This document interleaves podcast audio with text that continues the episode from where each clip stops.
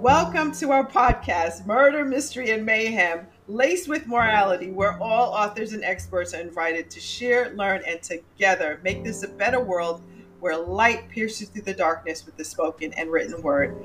I'm really excited to be with my guest today. Um, she hails all the way from Singapore, y'all. So it's morning for her and it's evening for me. Um, I'd like to tell you a little bit about her. Her name, oh, help me, don't let me mess up her name, is Damyanti Biswas. Okay, Damyanti Biswas. Um, she and I met online, and we both belong to uh, Crime Writers of Color. And so we connected there. Well, her Indian debut literary crime novel, You Beneath You Beneath Your Skin, was an Amazon bestseller and option for the Screen by Endemol Shine. Did I pronounce that right? Her next novel, The Blue Bar, is slated for publication January 2023 via Thomas and Mercer and has already starred a review from Publishers Weekly. Wow, what an honor. Her work has been published in SmokeLong Quarterly, um, Ambit, Pembroke Review, Griffith Review, among many others in the US, UK, and Australia. She also serves as one of the editors of the Forge Literary magazine. So, welcome. Welcome. Thank you so much for having me, Dr. Katherine. It's it's an honor and a privilege to be here. Yeah. Yes, and she she's also a married lady. Um, I, I, found out that she gave up her yoga session this morning to um, hang out with me. yes, I did. mornings, mornings in Singapore are evenings in the USA. So that's how it goes. Yeah. So um, I'm so grateful that we were able to connect. Uh, I was kind of gushing over her her books because I am. Uh, I love all things Bollywood, and I will make any book that's written with the background in India into a Bollywood movie. I don't. It doesn't matter if it's murder, mystery, and mayhem. It does. And so I, when I found out that her books they had backdrops there, I was I was so excited. I can't wait to um, dig in. Um, so so can you tell us uh, what is your current role in the publishing industry now? So, I am an author. I have been an author since 2019 with my novels, and my short stories have been published since 2011. So, that's how long it's been uh, with short stories. And uh, I have been an editor with the Forge Literary magazine for about six years now. So, uh, I love working for that magazine, and we publish some wonderful, wonderful literary short stories. Oh, wow. Amazing. So, can you describe some of the projects that you happen to be working on right now?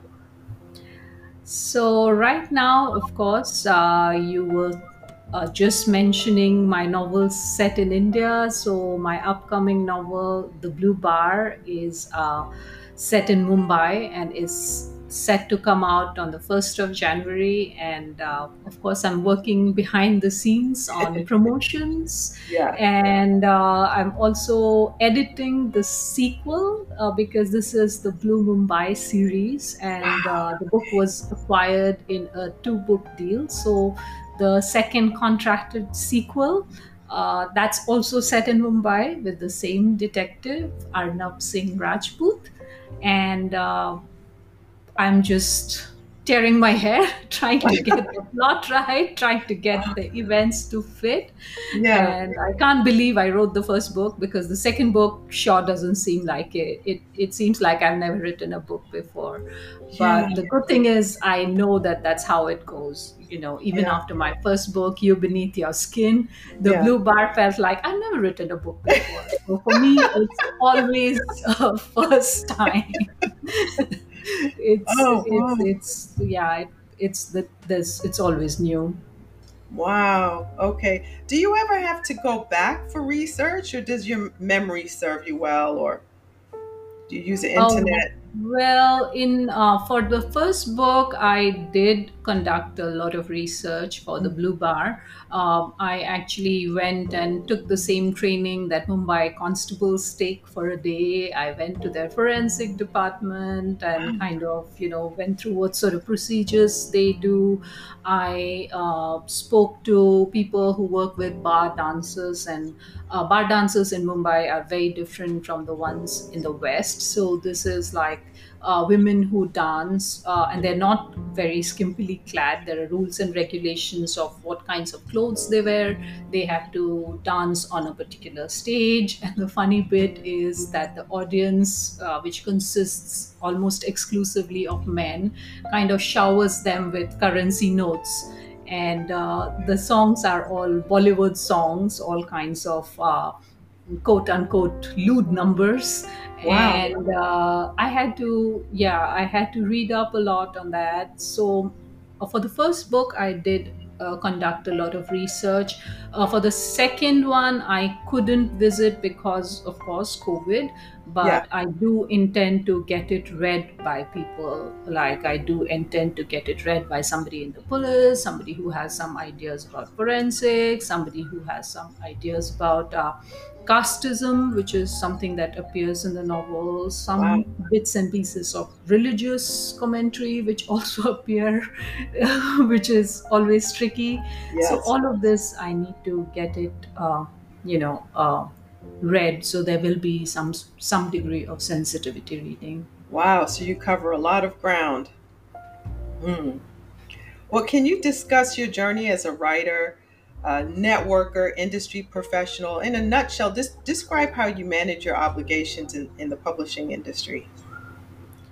I began with uh, writing on my blog, which is now 14 years old. Uh, it's called Daily Write, and it has more than 30,000 followers now.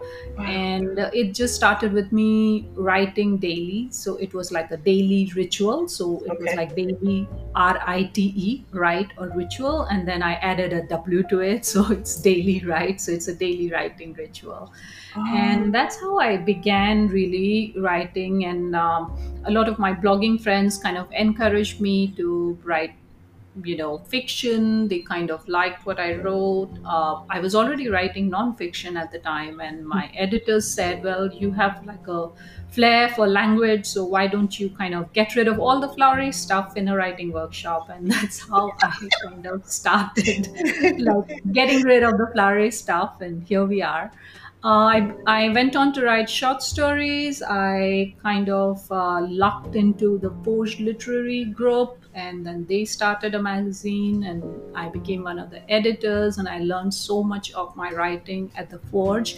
And that writing group is amazing, amazing people, super talented. I'll never be half as good as any of them and very very kind and that's where i think i learned um, a to write b how to be a good literary citizen. And yes. from then on i went on to query in the uk i landed my first agent in 2016 uh, and then uh, you beneath your skin happened in 2019 that's how Mm. long it took because at that time the west was not ready for an indian story set in india. Things are a lot different now uh, but back in 2016 we struggled a fair bit and then i parted ways with that agent Mm. and uh, i kind of uh, entered the US market with my Yes. current agent, Lucienne Diver, a fabulous, fabulous agent. If you're looking for an agent, you can't do better than her Wow. and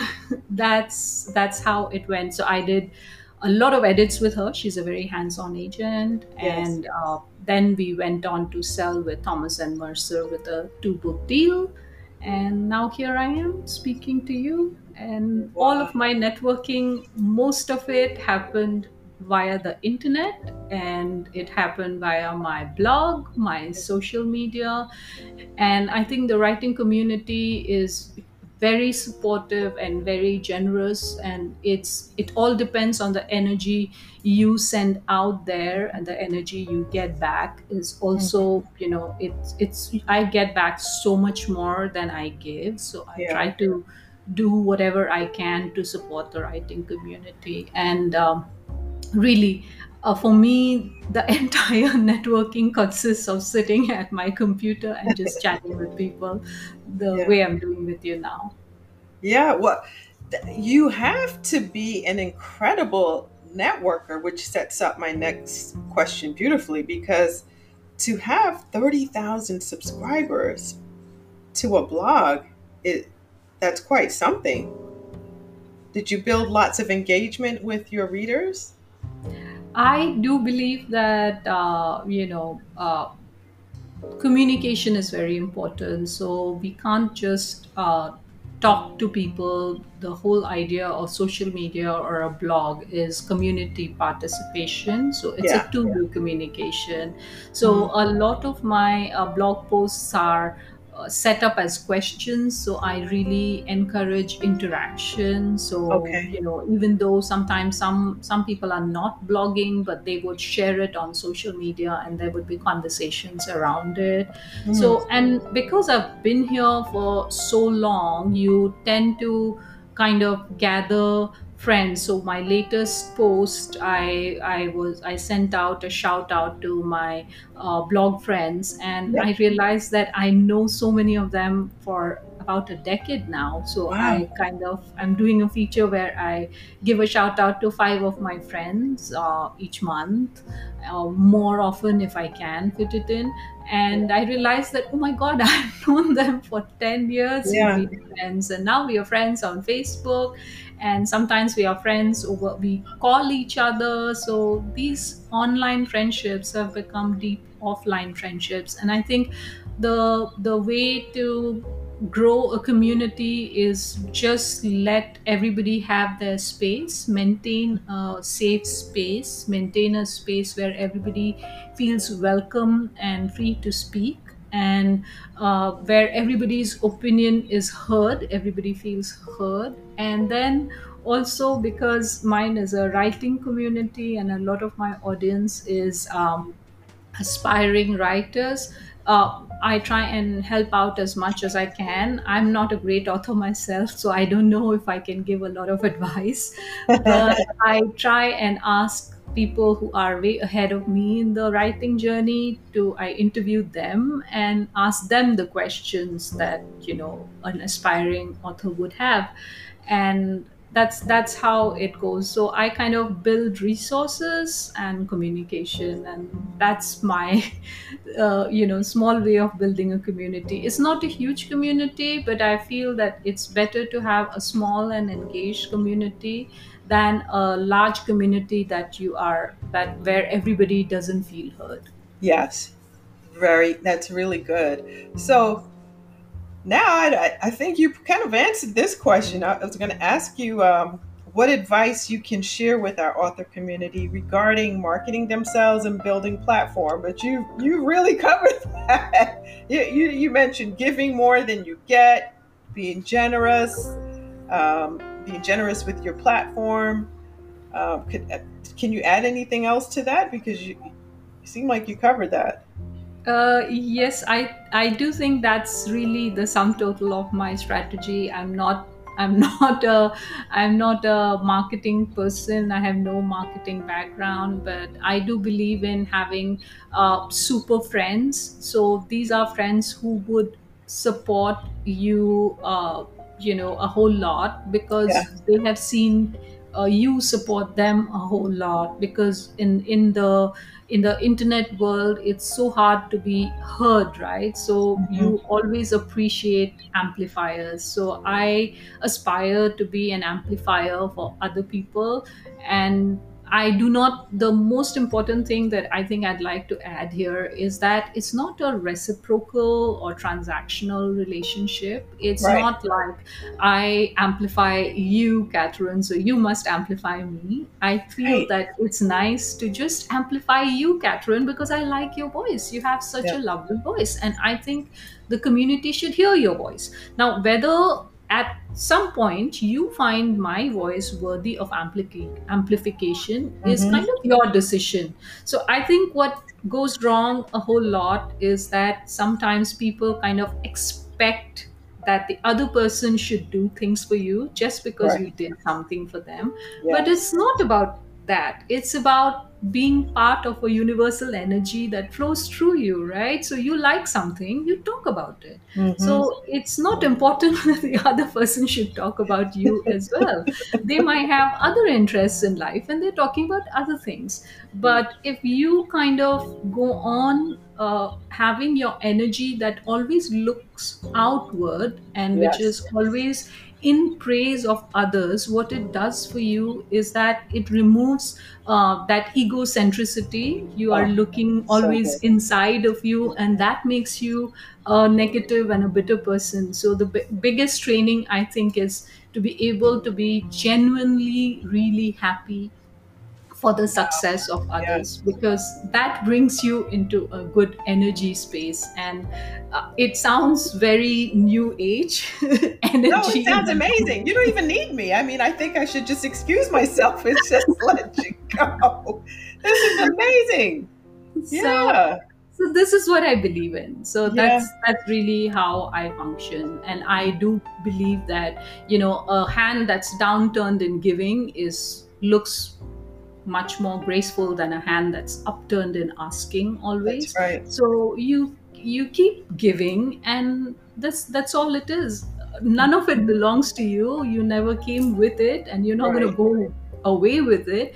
Whatever comes through you should just be given because that's the that's its nature. The nature mm-hmm. is of anything is giving. So be it support be it uh, writing uh, craft advice be it uh, you know social media amplification uh, do it naturally as it comes to you. And that's also good for your mental health because it keeps you relatively stress free Yes, and I like I like that you know you you offer the advice of taking your eyes off of just yourself and seeing how you can bless other people and give to other people because the truth is there can be the battle of discouragement as an author. I don't I, know everybody is different, but I spend quite a bit of time being isolated. You know, I, I I'm, I'm isolated a lot in order to to get my work done. Uh, you know, I'm not in not in a big office or, or with a whole bunch of colleagues, and we do, like you said before, we do connect often in our writer community, and thank goodness for the internet and um, author communities that you can also connect with in person. But some of us are discouraged with common struggles like isolation, rejection, and marketing. What encouragement and advice can you offer to people struggling with that? I am a part of a lot of author groups, and this comes in so much, so, so much. So, thank you for that question. For me, the answer really is putting our mental health first. So, hmm the most important thing is self care. Yes. So, searching for validation within first. So, finding joy in doing the process like in you know uh, noticing the fact when you write a good sentence which you feel oh i made that sing or finish that story and say i actually finished that novel Yeah. or you know when a plot hole kind of magically fixes itself because you've done so much research and you Yes. know a few chapters down you're like oh no no he didn't go there he actually went there and taking joy in the process. So the journey is the destination. So if we take joy in the everydayness of writing, hmm uh, that kind of fills up the well, which is drained by the world outside. So every time we send something out, uh, chances are 99% you'll be rejected. So, and that doesn't stop with, you know, just querying or uh, you know in trad publications. So it's not just querying or it's not just sending your book out on submission to editors or you know it doesn't stop with pitching to podcasters like you or you know booksellers or librarians. You will be rejected right? So if you have your energy is already full you have joy inside of you and you do not depend on others for your joy so you already have a well that is full Mhm. and then when you go and approach people uh, if you take it and and understand it from the other person's point of view. So if a magazine is refusing your submission or if an agent is refusing uh, you know your query or if uh, one of your book tanks you're a social media person you know sorry you're a self-published person and somebody on social media says something about your book which is not complimentary or you know any of those rejections uh, you know that you yourself a you are very centered within you. And b Yes. if you look at it from that person's view saying okay maybe that magazine has already published something like mine. And as an editor i can tell you that a lot of considerations go into publishing a story and it's all very subjective. So sometimes a story i love is not liked by one of the other editors, which is fine. But Mhm. I we realize how subjective it is. And if you go into, for example, sit at a readers group quietly, join a Facebook readers group, and you will see that the same book that somebody is like in ecstasies over, the Mhm. other person would be like, oh my God, I couldn't even go beyond the third page. Yeah. So then you realize how subjective it is. So again, what happens is you realize that it is not about you. So when you realize that the entire submission process, the process of reading, the entire process of publishing, it's not about you. What is about you is your own creative process. The process within you is you. And that is the only thing really that you have any control over you do not have any control over the publishing process. You don't have any control over how people even interpret your uh, writing. So even if you have a very successful book somebody might come and tell you oh you know this is like that. It's it, this is not what what I, I i like. This this way of retelling the myth it goes against my uh, religious feelings or whatever it is you know. People will have their own commentary but we need to remember that it is not about us. Outside of our writing studio is not about us. The book the story it becomes a product and Yeah. it is something that is not us. The us mm-hmm. part is what gives us joy. The not us part is the part of the stories or the book's journey. So it has its own life its own journey. Our duty towards it is to support it as much as we can. And Yeah. every time a rejection comes in we need to remember that it really is not personal. Nobody hates us.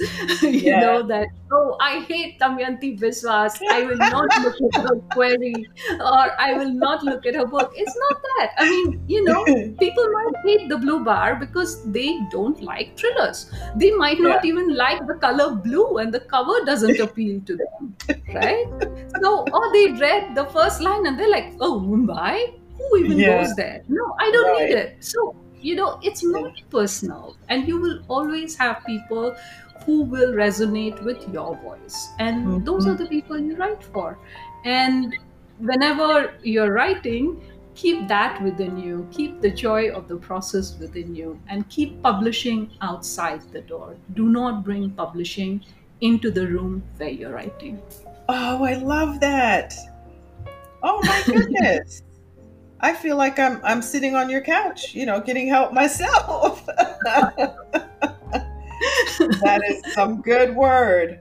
Great word. I hope people leaned in and they just they they go back and keep on listening to this podcast because you have said some incredible things here. Wow. Well, what's what's one method that you can share with us in how you keep or you know organized and focused? Because as a writer, oh my gosh, we have to be organized and focused, don't we? So, can you just share like Uh, one one way? Well, the one thing that I find very helpful is dividing my time. So I'm very um, focused about my writing time. I jealously guard it. So I discovered that first thing in the morning is my best writing time, and that's when I function the best. So I just keep it aside and try not to do any marketing in that time. Sometimes it becomes inevitable, in which case I just forgive myself. I just say, okay, today is not going to turn out to be a writing day. And I think we writers self flagellate a lot. So even in organization, we need to forgive ourselves. It's okay to be disorganized. I mean, sometimes we are, and that's all there is to it. Sometimes we do double book. Sometimes we do make a mess of things. Right. We we have all the notes apps and we have all the things written down. We set alarms, and then things happen right things go wrong and it's important to forgive ourselves that's a strange advice to give on organization but keeping ourselves organized gets to be so stressful it becomes its own stress right Yeah. because it becomes like how many things are we forgetting so Right. i think my advice would be you are doing your best trust me if you're listening to this podcast you already are listening and trying to get things right and you know get organized so if you're not organized on a given day, forgive yourself. And we Yeah. all fail at organizing unless we are the personality type where organization is our strong suit. And there are those of us, and Yeah. we take tips from them. But not all of us are great at organizing ourselves. And Mhm. that's perfectly fine. Yeah. I like that you said to forgive yourself because I think with writers, first of all, it's an incredible community, and you did uh, mention that. I, I feel blessed to be part of a writing community because we are just some of the most supportive, wonderful people to each other. But to ourselves, often not so much because I find myself, you you, know, ha- like counseling other writers um, because I'm like this. This is such a great writer. That what is happening? That where they will win a contest, they will publish a book, and then they're they are just beating themselves up about what they're not doing, and I find I do that because my husband is like, "You are just your worst critic. You did what is wrong with you?" But I guess it comes with the territory. So it's good that you ri- reminded us about that to forgive yourself, you know, and you talked before about taking care of having good self-care habits. And so th- that that's really great advice because we tend to beat ourselves up. That's horrible organization advice, but I don't think you anybody needs organization advice from me.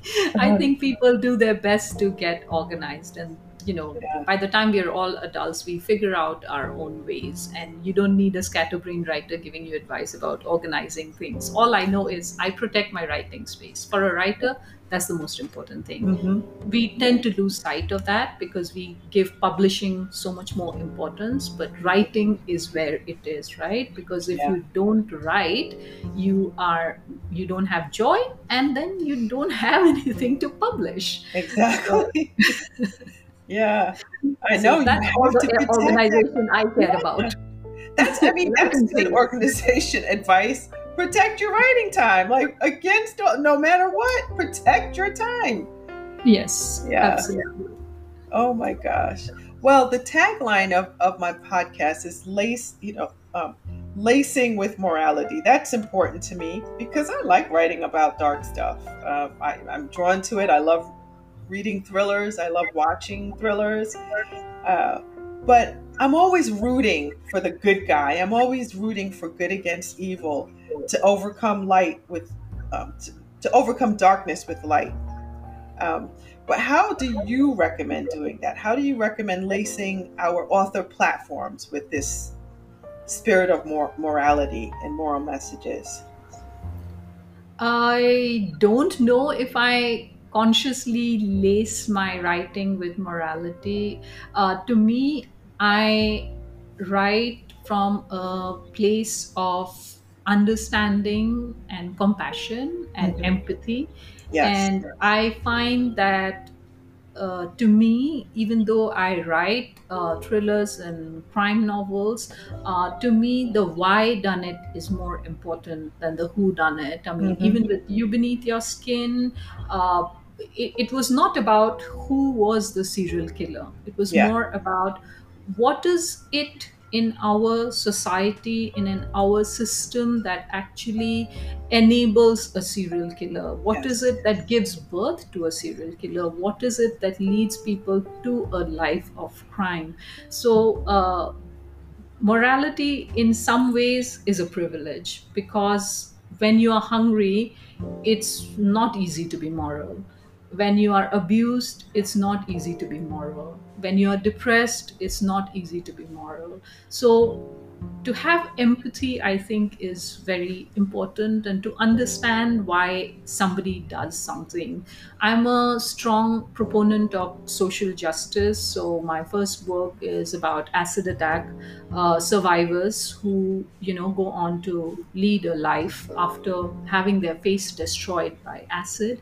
Um, in the second book i do have um, bar dancers who are uh, you know trafficking, human trafficking. So the protagonist has been sold to this bar dancing scenario by her own father when she was 13 years old. Mm. So I kind of talk about what the society is like right Yes. now. And I try to be as uh, honest and authentic about the story, the characters, and the setting. And then I want to really respect my reader because I think my reader is far, far wiser than I am. I always assume that my readers are really wise Yes. people who have so are. much more to teach me than Yeah. I have to teach them.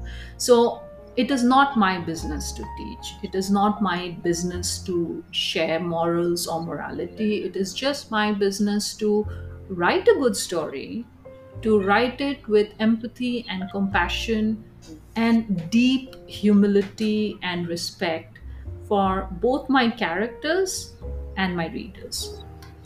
Yeah. How the morality yeah. emerges from there Yes. is not my business. But you know, that is that's great that you said it in that way because those things that you spoke about, some someone who has empathy and humility and compassion, you, you are not preaching to anyone because no one likes to hear preaching. So you are demonstrating um, how we how how important those attributes are. And and I love that you said that morality is a privilege and it's not easy to be moral, especially when you have so many things happening. Can you tell backtrack a little bit and tell me about um, the people who are survivors of acid attacks? Is that something that you've you, you have been privy to? You've seen it in in in, in your culture? Well, the way it began was when I was writing, uh, I began writing the novel in 2011, 2012, when the uh, Nirbhaya gang rape, as it is called in India, uh, a woman was gang raped by five men or six men while she was out on a date with her boyfriend at 8 in the evening. Uh, on a road in a moving bus. So they thought it was just a normal bus, but it was a bus with these goons, and they uh, brutally gang raped her and with an iron rod, and her intestines were on the road, and she was, uh, you know, she died of her injuries Oh very my slowly God! and it hit me very close uh, to, to, to my heart because I was in Delhi. I was on those roads just a few years before that. And now I had a distance at the time I had moved to Singapore, but I knew what was going on in Delhi. right. And I was writing this novel. And um, at the time, this, because this affected me so much, I wanted to write about. Uh, the violence against women. I couldn't write about anything else. Not that I wanted to write about it, but there was nothing else I could write about. I found Mm-hmm. myself obsessively writing about it. And then I thought, uh, a woman who's been raped you can't see it, right? Like if you meet a woman who's been abused and you Yeah. met her at a cafe or a meeting or anywhere, you Mhm. wouldn't know, right? Right. But what happens when that is visible? Like there are there are pluses and minuses to the struggles of both. For somebody who it is not visible, you cannot empathize. But Right. also you do not stigmatize, right? Because you don't know. But an acid attack survivor carries it on her face. So she has no face left. Literally, there is nothing left Mm. and it became like a plot point in my novel and then i kind of had this uh, because like as i said before for me it is very important to respect the character i'm writing about. And then i realized i'm not respecting the character if i don't know. I mean i have never been acid attacked. I don't know what it is like. And maybe it's not even my space you know to write about it. Maybe Mhm. i'm just appropriating someone else's voice. So i just started looking up uh, you know writings by people who have suffered acid attack. And i found that most of them are memoir. They are not there's not a lot of novels in this. There's no fictional account of this. And i said at any rate let me find out more about acid attack survivors so i was in india i always uh, at that time i was volunteering for this organization called Project Why which works with uh, underprivileged women and children and so I was in Delhi. So I found out about this organization called Stop Acid Attacks. And then I met some acid attack survivors. And the first time I met them, I was horrified because I was sitting there and I was horrified with myself Yes. because of how scared I was, right? Because to me, these women look like Halloween monsters, but Jeez. these are just little girls, right? These are 16 year olds, 17 year olds. What? 20 year olds and some have been acid attacked by their own father when they were two years old somebody has been acid attacked by a, a boy who who thought you know who who sent them a valentine's greeting card and she rejected it so he threw acid somebody has been acid attacked because she was not able to give birth to sons so her husband threw acid on her What? so all of these women and they were all sitting and chatting and after a while as i sat with them i realized that they're all women and to them they they they don't see what has happened to them as in a lot of cases even a tragedy. For some of them they said i'm so lucky this happened to me because now i have a voice. You've actually come to listen to me. Otherwise when i was a woman being abused in my own household by my own husband i didn't have a voice. When he threw acid on me then the society came and kind of uh, tried to help me. So My goodness. that was and absolutely for me there was a tectonic shift inside of me because here is somebody who has faced an incredible horror and is calling that a good fortune. And Right. that's the society that i was born in. And uh, i'm a woman from that same city. Right. and here's another woman from that same city. And that's how uh, you beneath your skin came to be. I think i i wrote it over a period of years. I wrote it i rewrote it. I didn't know how to write a novel so it took me like five or six years of Right. you know kind of experimenting and all this while i was volunteering with them with these women.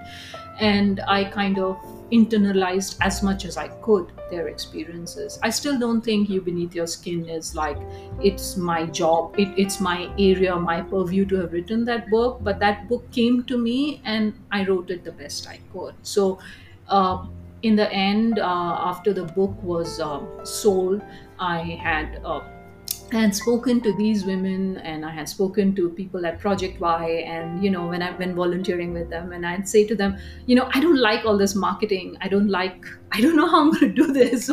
Yeah. you know, I think I'm just gonna let it go out there and do its own thing. Yeah. And they said, ma'am, you are able to do it because in India they call you ma'am, right? Yeah. So are you are able to do this, but if you don't want the money, it's okay. Give the money to us. We need the money. I need the money for my eye operation. And then Mm. again, that was another shift because it was a slap in the face. I was like, right, she Wow. needs the operation because she's going blind and you know she doesn't have money. And here i am saying i don't need money and i'm not good i'm just going to toss the book out there and hide. Oh my goodness. so then finally i decided that the proceeds of that first book would go to Project Why and stop acid attacks equally. And that's been happening for the last however much time. So the option money all of the money goes to them. So it just goes from my ex agent straight to them so i don't see any of it it just goes straight to them oh my goodness so, how generous Tell me the name of that organization again.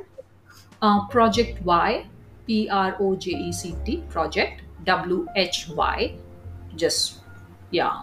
And the other one is Stop Acid Attacks and they, they have a wonderful presence on the internet and they do a lot of good work. I still volunteer from them for them whenever i can. It's reduced a bit as my author life has grown and with covid but i'm going back to india now again this year and hopefully i, I hope to you know visit them again and do whatever little i can.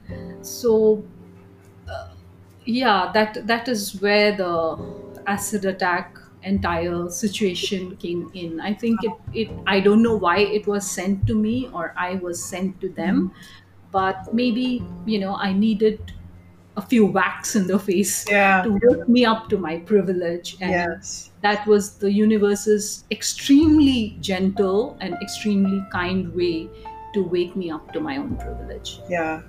And i like that the women that you interacted with saw you as a vehicle for their voice, you know, to project their voice out into the universe.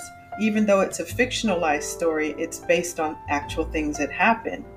And so it gives it gives their tragedy exposure and hopefully intervention. Uh, actually, I think they don't depend on me for exposure or for amplifying their voices. They are now thankfully speaking out through social media. They all have social media accounts, and if you go to Stop Acid Attacks, the the Instagram page, you, you, can follow them and you can see these women speaking out for themselves. And I think more than you beneath your skin, uh, what's more important is I wish that one of these days these women can write their own memoirs and that's my goal that if i ever go back to india and i'm i'm there and if i have the opportunity to be with some of them and if they would like to write their own memoirs i would like to support it because i don't think you beneath your skin does justice to right. what each of them has gone through mm-hmm. and i mm. think each of them their voice is their own and the right to amplify it is theirs. The right to speak is theirs. Yes. and we as a society if we are able to uh, you know gather together for them and support them and let them just be themselves give them their space. They don't need our charity. They don't need our uh, you know any kind of overtures what what we need is for for us to educate ourselves so that we treat them with the same respect as we treat anyone else. They're not asking for handouts, they're not mm-hmm. asking for anything special. Uh, they just want their space. And it is just tragic that as women, the only way for them to find their voice was to have their face destroyed. Wow.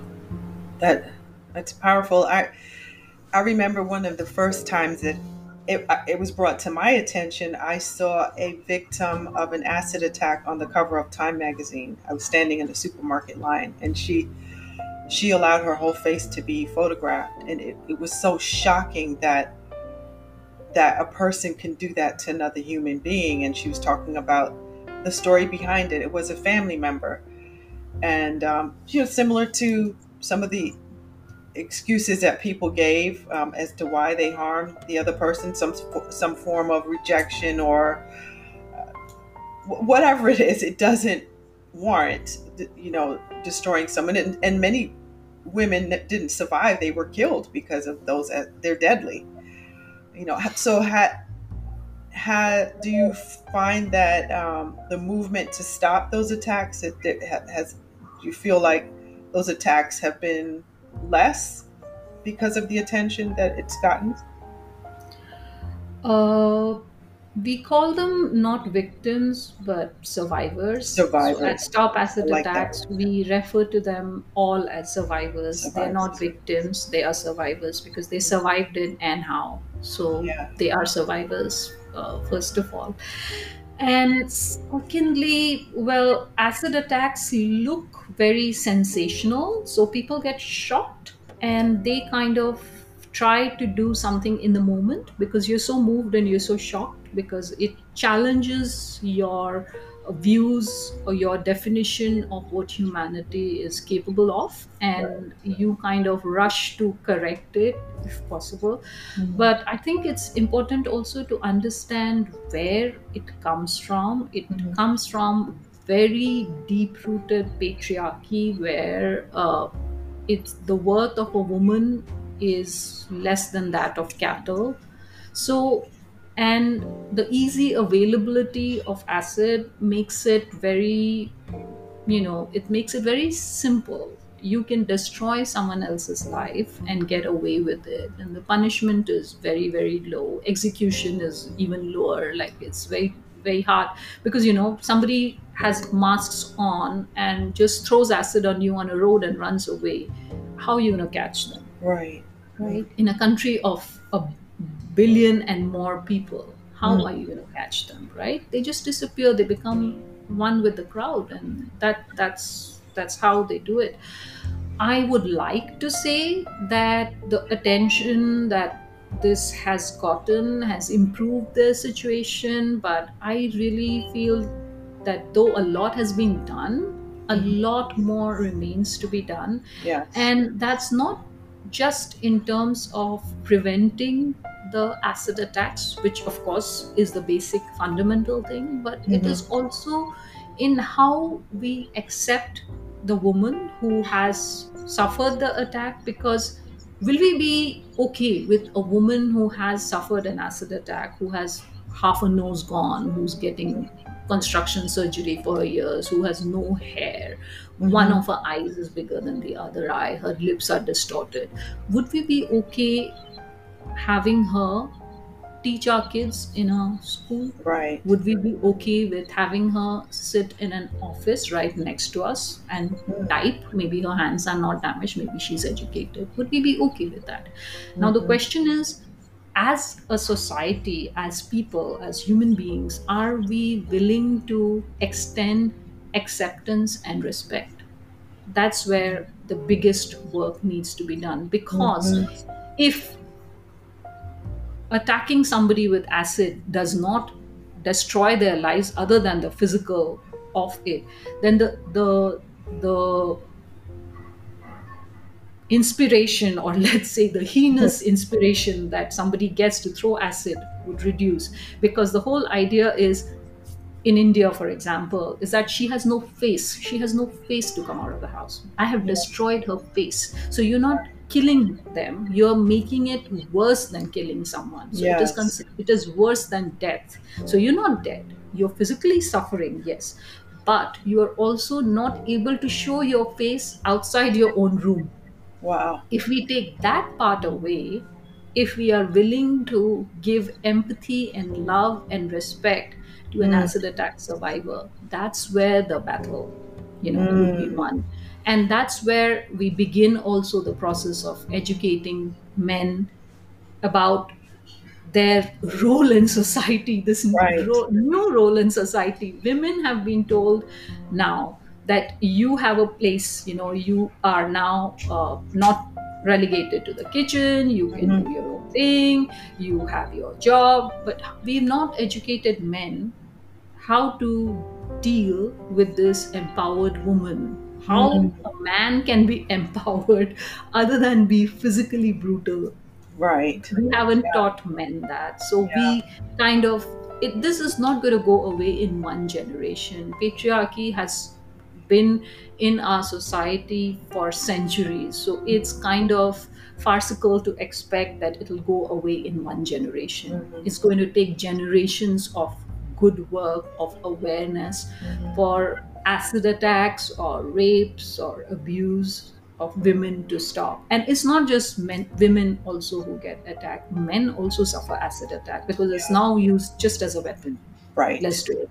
Mhm. so yeah. yeah that's a long answer to a short question. No this is this is good stuff and, and it just it also goes to show you the power of the pen and the power of the spoken and written word because it it infiltrates lots of dark places and and it does help the movement in in um, social justice issues.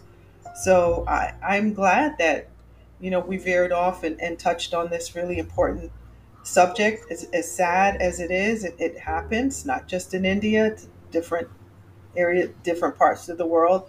The united, the united states we str- struggle with our with our own issues of darkness it just looks different um, but I'm I'm really glad that you talked about the organizations that you talked about. Um, I, I'm hoping that people will be inspired to not just you know be shocked and then go on with their lives, but to do something. Once we know better, it's important for us to do better. You know. Um, so, are there any author news uh, and, or events that you would like to update our listeners about or remind them about that we've talked about earlier uh, in, in this interview? And then please tell our writer writing community how we can stay in touch with you. So now that we are saying we are going to have this podcast up in December, I feel happy to announce that the Blue Bar has been selected by Amazon for their Amazon First Reads in December, which means if you are a Prime subscriber, it will be one of the books that will be available to you. Uh, or since we are talking in terms of time and this is right now so early but in december it is available to you Yeah. and you can you can download it for free the blue bar and uh, you know write reviews please if you if you can on Please on- tell tell uh, tell our listeners about reviews, how important they are to writers. Reviews are not essay reviews that we have been used to in our childhood in our schoolrooms reviews can just be two lines if you Mhm. liked a book if you just leave a line on goodreads or amazon or bookbub or even google anything that you find convenient and you just write a line saying i got this book i read this book i like this book Mm-hmm. if you want to spend a little more time you can explain why you didn't like it Mm-hmm. you know you can explain why you liked it or why you didn't like it it's Yeah. fine for you to kind of write your honest feelings Mhm. very few authors would mind an honest review and they would really welcome it and the reason they would welcome it is because the more the reviews are on a given site the algorithm rewards it so if it's a good book and it has not ever been reviewed it will sit in anonymity uh, within an algorithm, whether it's Amazon or Goodreads Yes. or BookBub. But if it does have the reviews, it will rise in the algorithm. And what you've just done is you've not just helped the author, but you've helped the reading community Yes. by supporting a book. The sort of book that you wish there were more of. So, if you like a book and if you feel that there should be more such books, you should leave just a one or two line review Mhm. and the author will thank you but more than that the book community uh, will thank you yeah. and especially in the first few weeks after a book's release is a crucial time if you read a book during that time and if you've left a review you've done the book a huge favor because Yes. the publisher is watching and they will watch if a book gets great reviews in the beginning and that'll help them you know take risks on the same authors again and that way you will increase uh, diversity in your books you will not get the same 10 best-selling authors all Mhm. the time i mean you already have them right if you'd like to listen to more voices write some reviews That's right. Yeah, there's more room at the top than at the bottom. You know, so so be generous to to all of those authors like our guest today and please tell our uh, listeners how they can stay in touch with you. I am very active on social media. So I am Damyanti G, D A M Y A N T I G, on both Instagram and Twitter. I am very active on my website, which is damyantiwrites.com. And basically, if you just Google me saying Damyanti Biswas, uh, I show up pretty much at the top. There are not too many Damyanti Biswas oh. authors, thankfully. so Thriller writers too, yeah. Uh, yeah, so just say Damyanti Biswas author, and you should find me on practically everything, the important social media. There you go. Do, so, do you have any parting words for our listeners? Love yourself. Yeah. Just love yourself. Be as good. kind to yourself as you would be to your children when you make a mistake. When you make a mistake, be as kind to yourself as you would be to your toddler. And when you are feeling sad, uh, be as kind to yourself as you would be to your sad friend. Mm-hmm. And when you are having a bad day, be as kind to yourself as you would be to your parents if they are unwell. And you sorted. Yeah, love it. Wow, well, I, I really enjoyed our time together. I guess it's time for me to start thinking about bedtime and uh, time for you to think about getting on with your day and doing some writing and what have you, because it's morning for you over there in Singapore. But I have so enjoyed our time together, and I can't wait for your next book so that you can come back again and again and again, because I think that this is going to be a this is going to be habit forming. Thank you so much, Kevin. I really appreciate the time and, and and you letting me have a space and a voice. And I love the community you created, and you know, more power to your podcast. To all the listeners, please leave reviews for the podcast as well because yes, that too. That's right. We need reviews, so that would be a blessing. But um, I'm glad that you stopped by to hang out with us today. I, I love that you said uh, the journey is the destination, and that is specifically for our writers. And I also loved um, that you said morality is a privilege. Um, that's rich. So, authors and experts and everybody in between, I am so glad that you uh, took this time to listen in. And don't forget to pierce through the darkness with the spoken and written word.